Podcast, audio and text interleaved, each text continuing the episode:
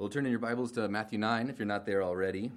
Um, in the season of uh, church revitalization that we're in, where we're, we're trying to rally around this call to follow Jesus together, we've been looking at the, the book of Matthew and seeing that um, the Jesus of the Bible has all of the authority. And authority is a, a pretty tricky subject, a pretty tricky word in our culture. And, but if we're going to take Jesus seriously as he's revealed in Scripture, then uh, we just we have to see that that he makes incredibly bold and absolute statements uh, about his authority and, and kingship, and, and, and can, the question is put to us. Matthew, uh, the author, inspired by the Spirit, is putting a question to us: Will we follow Jesus? Because you know we might believe in Jesus, we might believe that he's God.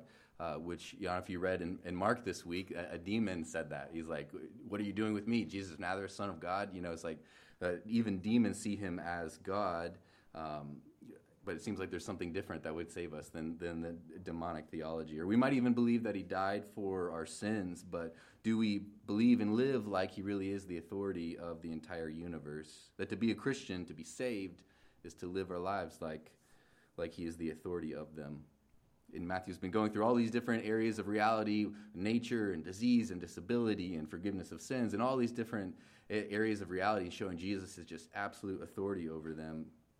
Uh, and to see to, to put the question to us will we submit to this authority? And and the other beautiful encouraging thing about this is that there's this constant theme of faith. Uh, beholding jesus and his authority requires faith. It requires this this courage where we put our belief in into action. Um, faith simply is uh, belief with action. Like if you believe theoretically that a bridge will support you over a river uh, it doesn't really do you any good until you actually you know walk across that bridge. You can really call it faith unless you walked across the bridge even though you might believe in like the physics or the you know whatever the the, the codes that make it safe um, or whatever. And, and so to say that we trust jesus to save us from our sins uh, but avoid or resist actually like walking with him following him uh, doesn't really make sense. If we trust him then we have to trust all of him lord and savior. If he's our bridge to god the father then it doesn't matter to just believe that he is the bridge. We have to actually you know, walk across it in, in his way of life. So I wanted to set us up there because today uh, we see Jesus' authority in kind of a different realm. And the, the main idea here is that Jesus has authority to smash our false religion. Jesus has authority to smash our false religion. And if, and if you're willing uh, just to be open to it, uh, my hope is that we could consider how Jesus smashes our false religion, my false religion, and your false religion. I want us to consider the, the, the possibility that, that all of us have, to some degree, some, some dead, false religion lurking in our hearts, and that we can kind of enter into this passage uh, in Scripture and, and kind of let Scripture read us. Like, let it let, let it show us what's going on in our heart. Not to condemn us, uh, but to set us free, because Jesus is uh, king who liberates the captives. Uh, and I think one of the ways he does that is by tearing down cold, dead religion, uh, or stressed out, lonely, striving, and uh, systems that we're working in to show us that by grace we're invited to. Uh, to, to a marriage feast, to, to a marriage feast of steadfast love, a, a wedding where we belong and we're accepted and there's lots of food and good drink. So let's dive in to this passage here. Look at uh, Matthew 9, verses 9 and 10.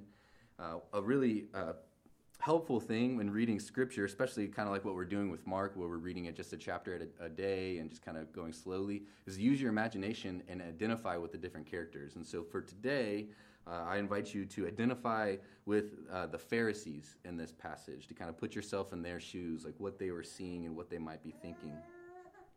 Matthew 9, verse 9. As Jesus went on from there, he saw a man named Matthew sitting at the tax collector booth. Follow me, he, he told him, and Matthew got up and followed him. While Jesus was having dinner at Matthew's house, many tax collectors and sinners came and ate with him and his disciples. Now, due to the fact that we're reading this 2,000 years, you know, after it was written or after it happened, and we're just in a completely different culture, I think a lot of the scandal of what's happening right here is, is lost on us. Because culturally, what is happening with Jesus and the tax collectors and the sinners would have just been like completely outlandish. And so, if you'll indulge me, I want us to just enter in with our imaginations and, and imagine Jesus um, just walking down the street with some of his disciples, and he sees uh, an, an, abortion doctor walk out of a clinic and, and work, go to get into his, his shiny you know, Mercedes or, or whatever. And Jesus sees him there and says, Follow me. And this abortion doctor gets up out of the car and follows him, says, Okay. And the doctor says, Hey, you guys want to come over for dinner? And so Jesus and his disciples go over to an abortion doctor's mansion that was paid for by performing abortions, and they have a huge feast. And then more people start to show up as the as the evening progresses progresses. And first, uh, in walks a, a, transgender woman, like pre-surgery, pre-hormone therapy. So she slash he has you know stubble on her face still, and she's with two of her friends uh, who uh, are two men who are married and are showing lots of public displays of affection, PDA. And these three people, they get a seat at the table and join Jesus. And he greets them and asks them question and gets to know him. Next, the door opens up and it's this this super fake tan guy with slick back hair uh, who eventually lets you know that he owns this, this online porn empire and has made millions of dollars exploiting, exploiting young women. Next comes in a, a dude with a shaved head and a swastika tattooed on his neck and a, a wife beater on, and uh, he, he's a neo Nazi, a, a, new uh, alt right guy.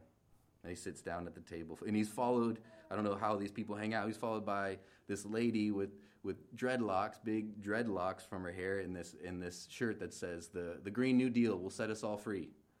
And they sit down at the table, and then a chubby guy walks in with wispy, balding hair, and he's sweaty and breathing a little bit hard, and and it turns out that he just got out of jail for molesting children.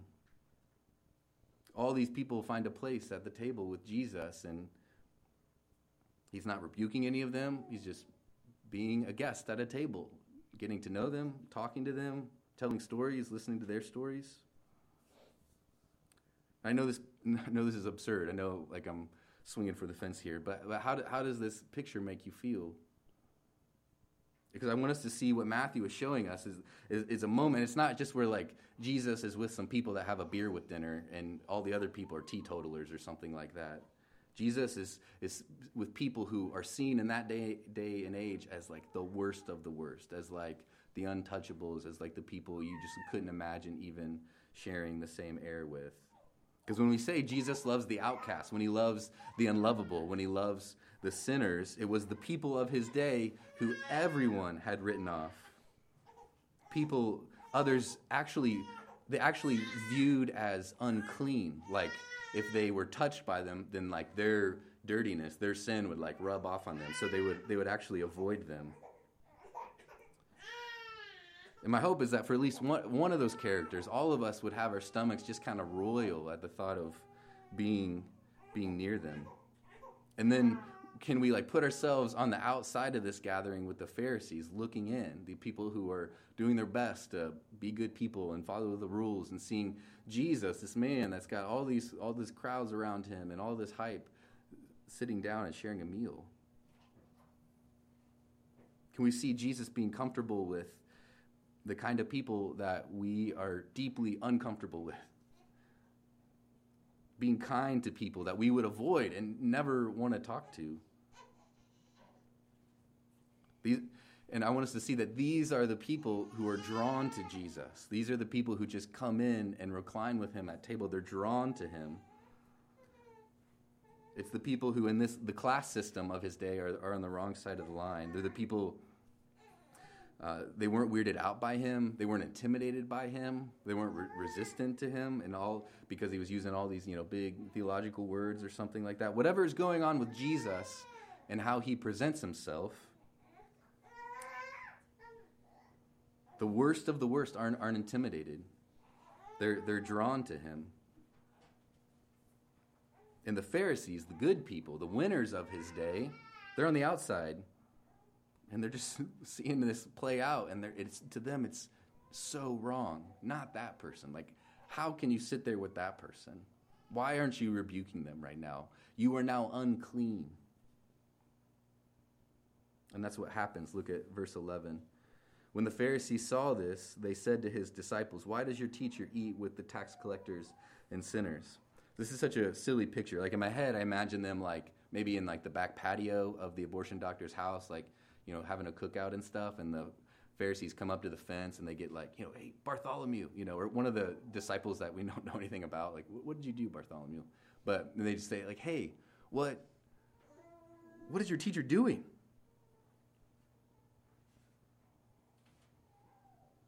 And I bring this up because the people who resist Jesus, the people who are intimidated by him, who are kind of picking fights with him or questioning him, they are the, the people who had a pretty good life put together. And so I just want to put the question out there that if Jesus, kind of like Sue shared, uh, in, which I can totally identify with in my story as well, if Jesus is someone that we're not super drawn to, then my hope is that we can throw our lot in with the Pharisees and see what Jesus says to them. Because remember, they have a system, they have a way of doing life that they, to where they feel okay about themselves. And that's why that system is not the way to life. Jesus is the way to life. So, by very nature of Jesus being there, he's disrupting their normal.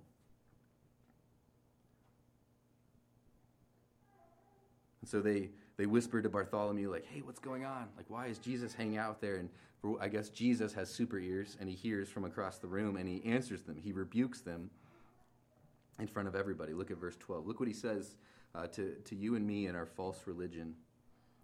On hearing this, Jesus said, It is not the healthy who need a doctor, but the sick. Go and learn what this means. I desire mercy and not sacrifice, for I have not come to call the righteous, but sinners. He tells them, I didn't come for you. I didn't come for the self righteous. I didn't come for the people who have a system that they're pretty, they're pretty okay with and they just want to keep, keep to themselves. I came for the people who have given up hope because they knew they had no shot to get to God on their own. They had no shot to get to God by anything that they've done. They view themselves as hopeless cases spiritually. And Jesus is pointing out the, the false religion, the dead religion, because one of the components of false religion is the division of sin into two categories big sins and little sins. The big sins are the really bad ones that we would never do. Like Sure, we're not perfect, but we don't do those. And the little sins, like, of course, they're not good, but everybody sins. Everybody's a sinner. To err is human. Uh, and so those are those are my little ones that you know I'm working on kind of at some point.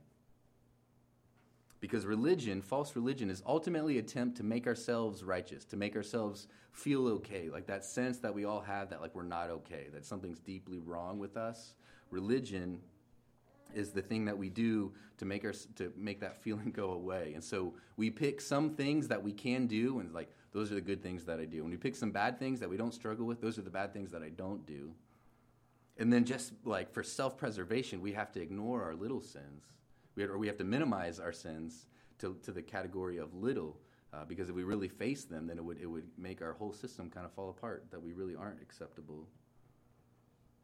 And humans are geniuses are incredibly creative at, at making these categories, at what they put in these categories. Uh, like a missionary told me that in some places in Russia, uh, watching TV for Christians was like the devil. Like, at least I don't watch TV. And then that same missionary told me that when they visited Ukraine, it was like if women wore makeup, that was a big no no. Like, anything you do is fine, but women can't wear makeup we pick these, these little arbitrary things. Like in our history, it was probably drinking. Like that's kind of the Baptist joke, is that we that we don't drink, but then we're all you know we have big potlucks and we're you know, we're all overweight or whatever. Because almost no one, very few religious people would say, "Yeah, I'm perfect." Just just because you can admit, like, of course I'm a sinner, I have sins, uh, doesn't necessarily mean that. Uh, that, that we're free from the, the risk of dead religion. Because religion would say, yeah, I'm a sinner, but false religion has a big but. But I don't do that. At least I don't do that. The, the big sins that we'd never do, like we aren't that kind of person. At least I'm not that kind of person. And I hope you can see that, like, re- false religion, dead religion is everywhere. Like, this is not just for church people or conservative people. Uh, it's very subjective because we just kind of use it to make ourselves comfortable in whatever culture we're in. And Jesus comes to smash that. Look with me in uh, Luke 18. Flip over to Luke 18 because we see it even more clearly here. Jesus tells a parable. Luke 18, page 1629, if you are uh, in the Pew Bible.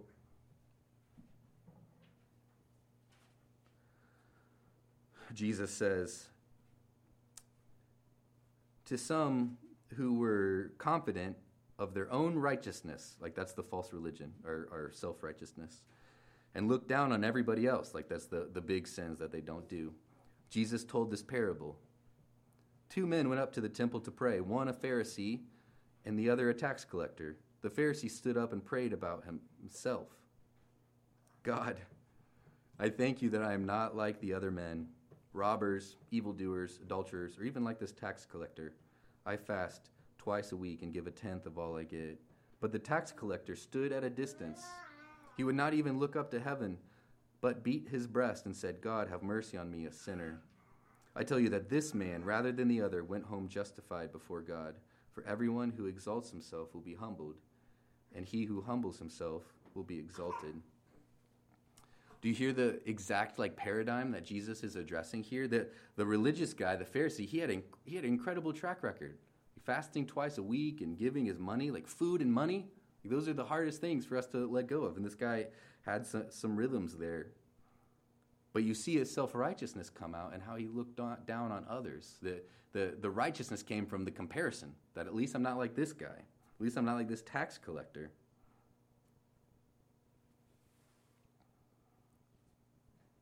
And so the question for all of us is what, what, are, what is our false religion? What are our big sins? And what are our what sins in our life have we relegated to, to small sins? What, what would you say? Well, at least I don't do that. Yeah, I'm not perfect, but at least I don't do that. Is it being right on theological issues, like having great doctrine? Like, sure, I don't, you know, I might not like be super involved with the poor or whatever. I'm not like a social justice liberal, but at least I have really good theology. I mean, I do struggle with pornography off and on, but at least I'm married to someone of the opposite sex. I am, you know, I'm not perfect. I'm a very anxious, negative person, but at least I take care of my kids better than that, that mom does. And this might be too much, in, too much inception or whatever, but I just want to throw this out there because I, I wonder if legalism is our big sin where like the actual like having like things that we do becomes the big sin that we don't do. If we don't put any effort into walking with Jesus, that's a little sin. But at least I'm not a legalistic rule follower. Like it's like reverse Phariseeism. I, I don't know if this is true. I just throwing it out there for you to you to pray about. But we excuse our disobedience to Jesus as a little sin because at least it's not empty rule following. And you know, maybe some of us are okay on this. Maybe some of us, you know, by the grace of God, have rooted out false religion. I know I have not. Uh, and for the sake of your own soul, I, I would invite you to consider this because there's a lot at stake. In verse 14 of Luke 18 that I just read, Jesus says, I tell you that this man, rather than the other, went home justified before God. It's not just like, well, of course, the religious guy who was crushing it got in. And the grace of God is that this loser sneaks in too. No, he says the tax collector, the, the loser sneaks in, and this guy does not. It's a matter of life and death. It's a matter of knowing God or not knowing God, going into the feast with Jesus or being left outside grumbling about who Jesus invited to the feast. Jesus smashes our religion, our false religion, because he loves us. And because the only way to get to the he- get, get to the kingdom of heaven is is through being spiritually bankrupt, like the presumably the crew that are gathering around the table with with Jesus, people who have no hope at getting to God. But Jesus is not just uh, a Wreck It Ralph. He doesn't just smash things, he also builds things. Uh, flip back to Matthew 9. Uh, we see uh, Jesus kind of telling the the Pharisees telling us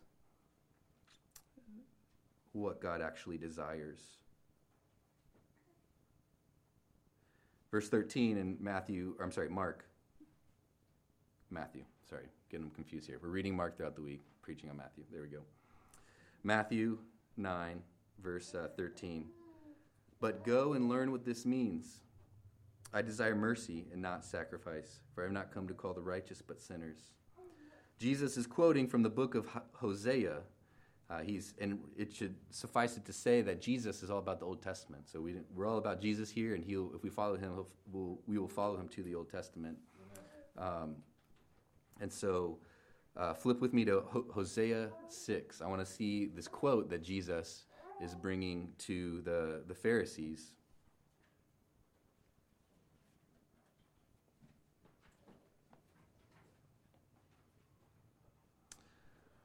Book of Hosea is a, a pretty mind blowing book uh, where um, God is, is pleading with his people to come back into to covenant love uh, with, with him and not run away. So, this is what he says in Hosea 6, and this is what Jesus is quoting uh, to the Pharisees, to the, to the rule followers.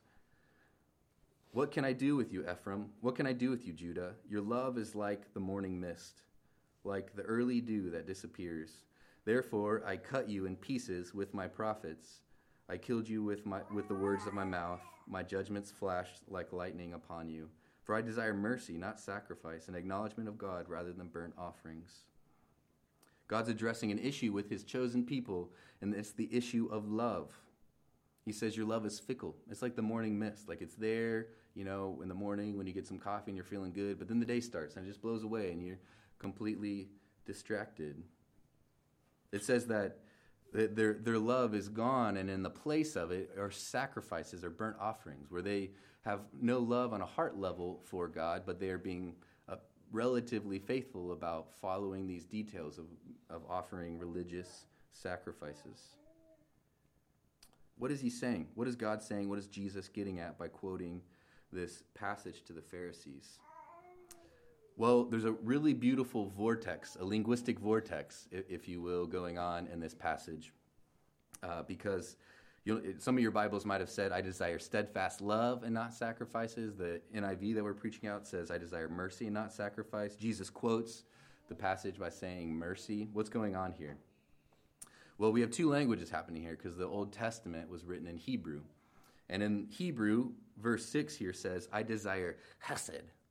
It's like this like guttural, like, I, I can't really do. I was really bad at Hebrew in seminary. Uh, it's a word called hesed that is translated steadfast or covenant, never ending love. I desire steadfast love and not sacrifice. It's permanent love. And then the Old Testament was tr- translated from Hebrew into Greek, it came out as eleos in Greek, which is mercy.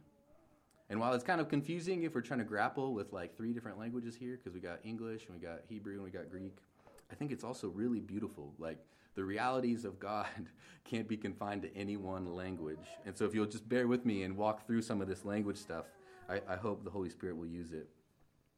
Because Jesus is showing that what God is really interested in is not our religious performance. He doesn't care about our record with the big sins, whatever they are. Our sacrifices or burnt offerings.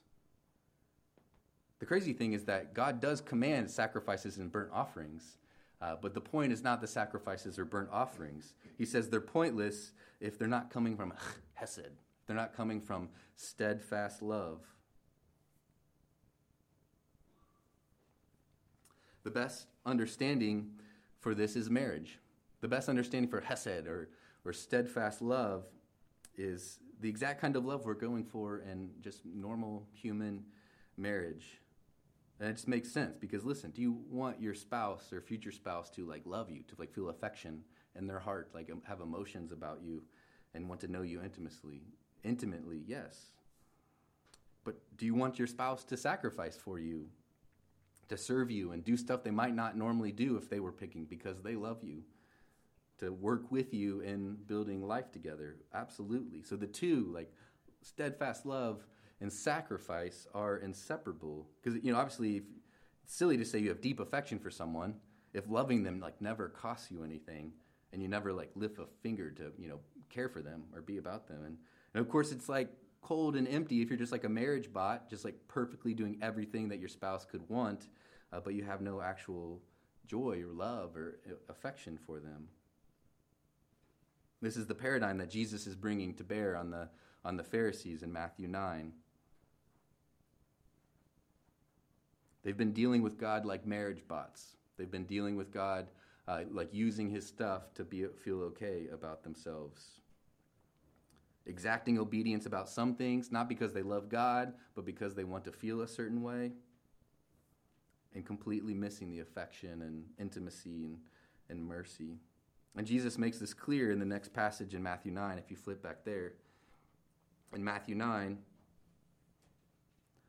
Jesus, Jesus is addressing a, a religious sacrifice. It says, Then John's disciples came and asked him, How is it that we and the, and the Pharisees fast, but your disciples do not fast? Jesus gets at the religious sacrifice of fasting, which is where we go without food uh, for our relationship with God. And Jesus' disciples aren't fasting, but we have the disciples of John and then also the Pharisees that are fasting. And it's not an accident that this this inter- encounter happens right after the story we just read that Jesus would say, I desire mercy and not sacrifice. And then, boom, Jesus is addressing some religious people about a sacrifice. Jesus gets asked about why his disciples aren't fasting, and he answers.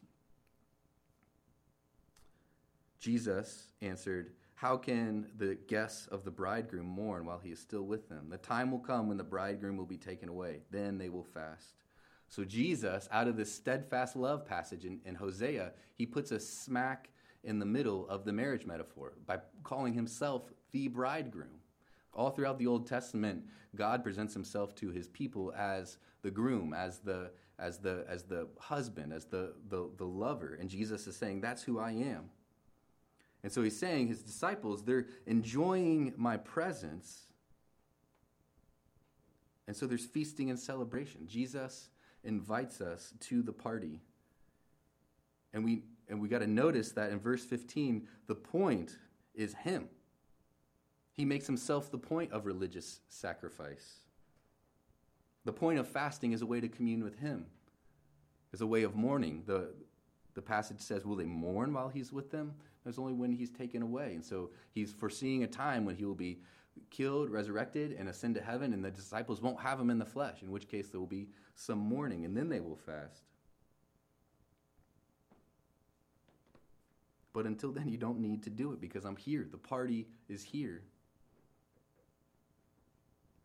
I think it's so funny that John's disciples and the Pharisees that they're all indignant and they're doing something that they don't know why. They're like, "Why do we fast? How come? What's what's going on?" They're like bitter and kind of grumbling about why his disciples aren't like trying as hard as they are.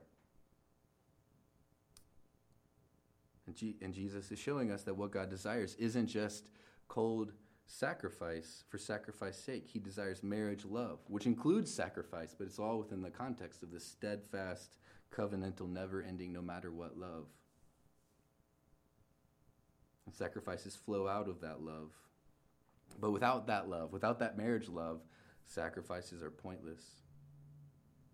And we know this beyond a shadow of a doubt because Jesus shows us the ultimate expression of steadfast love, the ultimate expression of hesed or marriage love. When he loved us, the church, his bride, literally to death. He loved us so much that he could die, and he did.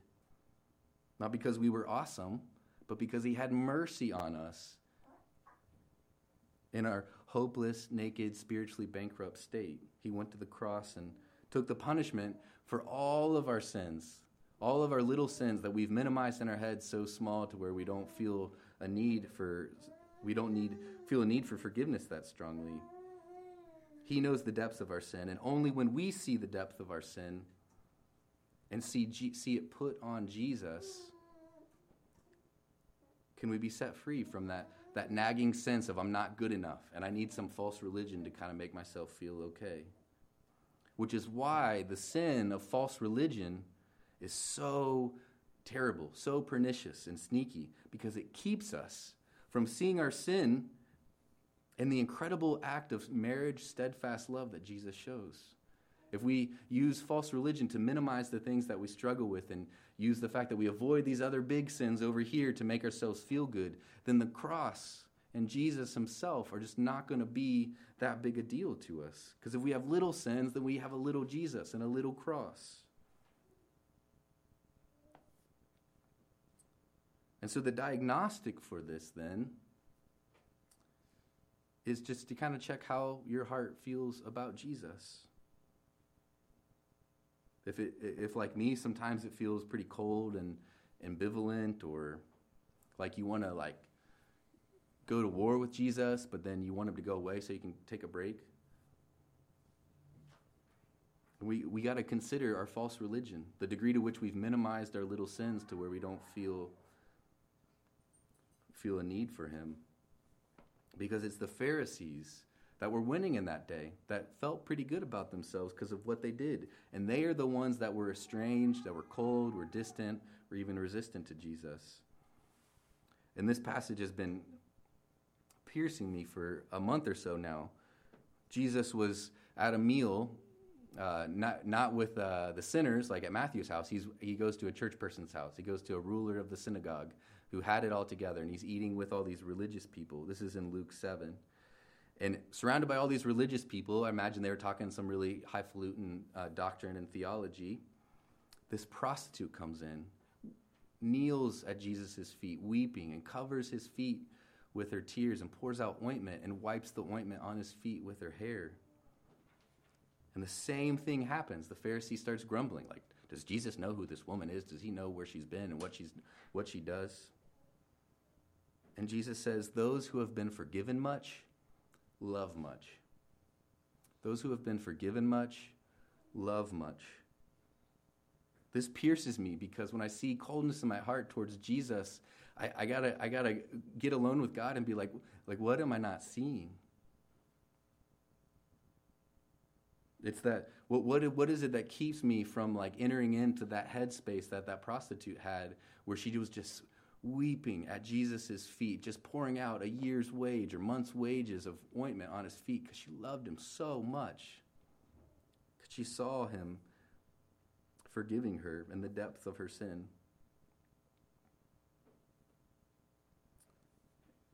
And within this paradigm, we see that steadfast love for God is not something that we're going to go out and like try to like muster up this week, but it is a response to seeing Jesus on the cross and the depth of our sin. Is not to make yourself love God more. Our love God grows by the power of the Spirit when we actually see some of the depth of our sin and we see Jesus paying for it. This is where mercy comes in in our linguistic vortex. Mercy is not getting what we deserve and on the cross, we see the mercy of God. when we really believe that we were messed up enough to need the Son of God to die for our sins.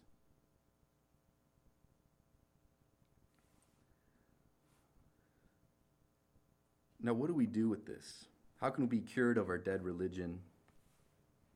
If you are here today and you're like me and you're like, yes, I would like more love for Jesus, I would like to love Jesus more. I would like to know what it's like to experience that abandon, to just like weep at his feet in love and affection. To feel safe enough to do that around Jesus. What, what can we do?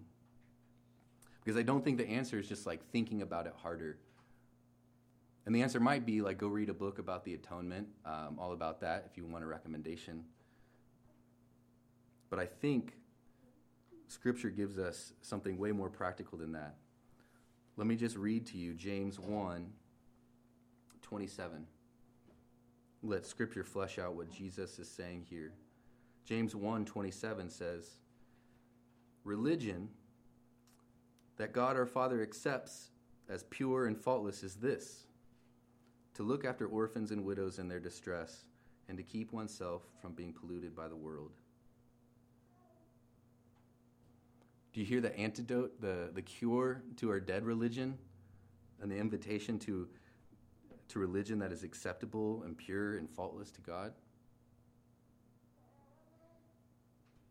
It's showing how steadfast love transforms towards the poor and the helpless. When Jesus tells the parable of the Good Samaritan, he asks, There's a dead guy, almost dead guy on the side of the road, and two religious people walk by because they would have broke the rules if they touched him. They, he was a Gentile, he was bleeding, they would have been unclean. He asks, Who was the better neighbor? Who loved his neighbor in that parable? And the answer is the one who showed him mercy. Jesus says, What you did for the least of these, my brothers, you did for me. The, the Bible is, is associating just with crystal clear connection that how we respond to the poor and the helpless is directly connected to our love for Jesus. And this is like a realm where I think maybe we as Baptists don't don't navigate as as frequently. Is this just some like liberal social justice, you know, mumbo jumbo or something? I don't think it is. Because it's not a call to like radical, let's end generation in our end poverty in our generation or something like that. Because I think it's way more of an invitation. The reason why caring for uh, widows and orphans, the poor and the helpless, is true religion, is pure, faultless religion, it's because nothing will make you see your need for Jesus than trying to actually care for people that are not like you, the people who are at the table with Jesus as the worst of the worst or helpless.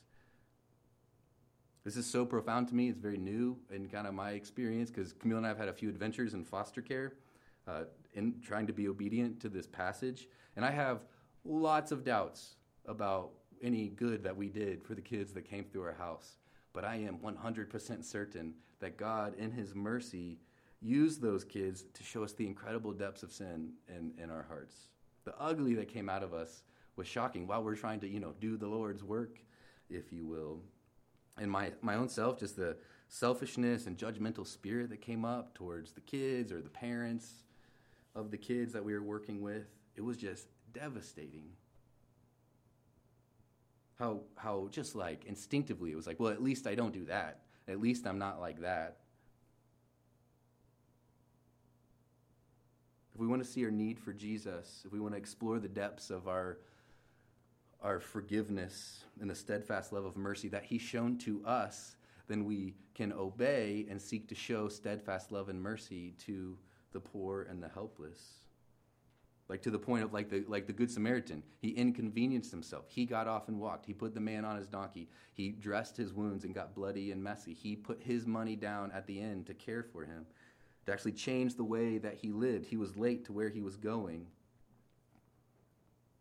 And this is ultimately an invitation to a banquet, an invitation we see Jesus identify himself with the poor and the helpless. Of what you did to the least of these, you did to me, is an invitation to be with Jesus. and just like it says, when the, the wedding guests can't mourn when the bridegroom is with them, showing up to the poor and the helpless is a, a feast, a celebration. Because you begin to see what God has saved you from. You see the mercy of God and the gratitude that comes from that. You see the work on the cross for all the selfishness in your sin. Because it's just like so easy. Anybody can feel like a good Christian if you live, you know, in a small, rigid life where nobody can in- inconvenience you. There's nobody that like messes up your the, your rhythms, and you only hang out with people or listen to podcasts that are you know believe the same false religion that you do. And so I invite you to do two things this week. First is just to just to listen to the Holy Spirit, listen to, to God. Take 30 minutes and a pad of paper and just and a pen and say, what, what, what are my big sins and my little sins? I mean, just listen, see what comes to mind.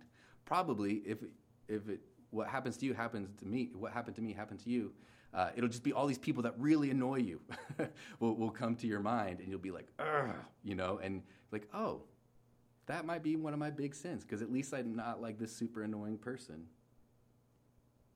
And just to listen. There's no condemnation, there's no guilt, there's no shame. It's just a matter of like hearing what the Spirit might reveal and then repenting of it. And then lastly,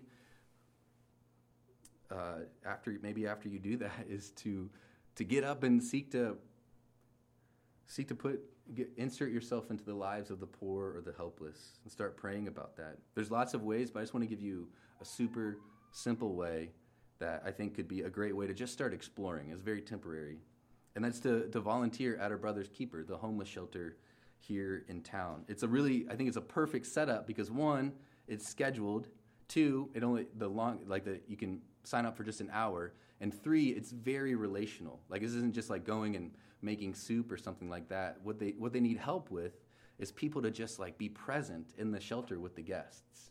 Just like literally hang out with them and talk to them and get to know them just like Jesus did at the feast. Like there might be some little help them make a phone call or something like that, but it's incredibly relational to just like show up to people who might be very different than us and think think about life in a very different paradigm or have different priorities.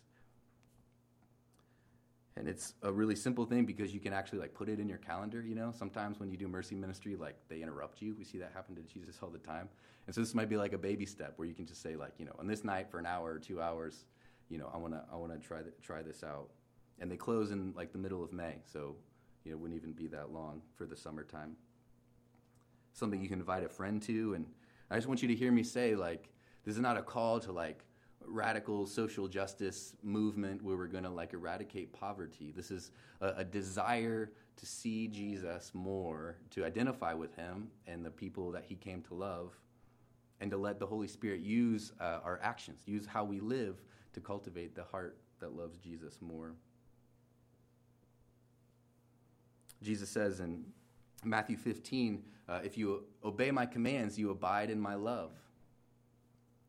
And I think that makes sense in a, in a parenting level. Like when kids obey parents, like those rules generally are for the good, you know, not running into the street. Like that's a loving thing to make a rule. And so if you feel unloved by Jesus, you consider, maybe even resistant to him, you know, consider your obedience and the, the degree to which you experience abiding in his love comes, comes when we do what he commands. And I think a really simple way could be to open your heart to the poor and the helpless uh, like Jesus did for us. He came to us when we were poor and helpless, and He died for us. And my prayer is that as we obey Jesus, the Spirit will use that to make the gospel get deeper into our souls and ignite our love for the King who died. Let me pray. Oh, Father, how we need you. Uh, Father, I pray that you would, um, just with your Spirit, create a um, an atmosphere of grace and freedom to explore this, to just be curious about what our false religion might be, our big sins and our little sins. I pray, Father, that